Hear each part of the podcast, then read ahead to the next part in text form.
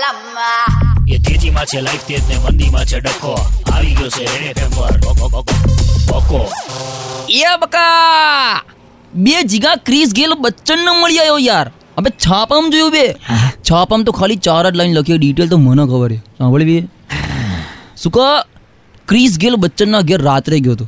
અને પછી ટિંગ ટોંગ એમ કરીને પાર્ટી અદબ પાણી બાજુમાં ઊભી રહી ગઈ. બચ્ચન તો આવીને દરવાજો ખોલીને અંદરમાં ફાંફા મારો કોણ છે કોણ છે હુ ઇઝ અડધી રાત્રે હુ ઇઝ હુ ઇઝ જીગા બચ્ચનના ફાંફા મારતો જોઈને ક્રિસ ગેલ હસી પડ્યો અને પછી બચ્ચનનું ધ્યાન ગયું આમ કો હો ચમકતા દાંત પાર્ટી તો અહીંયા ઉભાય અને પછી જીગા બચ્ચન ક્રિસ ગેલને ખેંચીને અંદર લઈ ગયો ઘરમાં અને કીધું કે ભાઈ નીચે જોઈને ચાલજે જયા બચ્ચન અડફેટમાં ના આવે પછી જીગા ક્રિસ ગેલ પલાટી વાળીને બેઠો અને ભાઈ બોલવા માંડ્યો આમ this time T twenty India is ફલાણું ઢેકણું ઢેકણું ઢેસ ધીસ ધૂસ ઠોસ અને જીગા બચ્ચન બગડ્યો.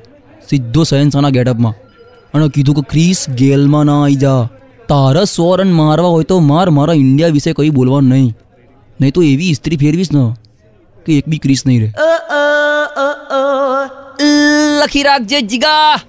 એક દાડો એવો આવશે ને કે બચ્ચન સાહેબ સહિંસા પોતે મારા ઘરે આવશે અને આમ કહેશે બકાના લગ્ન નિમિત્તે નવ દંપતીઓને આશીર્વાદ આપવા આવ્યો છું. અહીં. અને બકા, તમારા છોકરાઓને પોલિયોના ટીપા પીવડાવ, હું પોતે આવ્યા અહીં.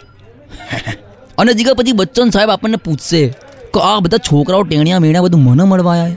એટલે જીગા હું કહે, ના સાહેબ, મળવાની જોવા આવ્યા આ ટેણિયા હું એ જોવા આવ્યા કે આ બચ્ચન સાહેબ એટલે પેલા ને પેલું જાહેરાતમાં આવે બધું ખાઈ ખાઈને આમ હોસ્પિટલ ભેગા થાય છે.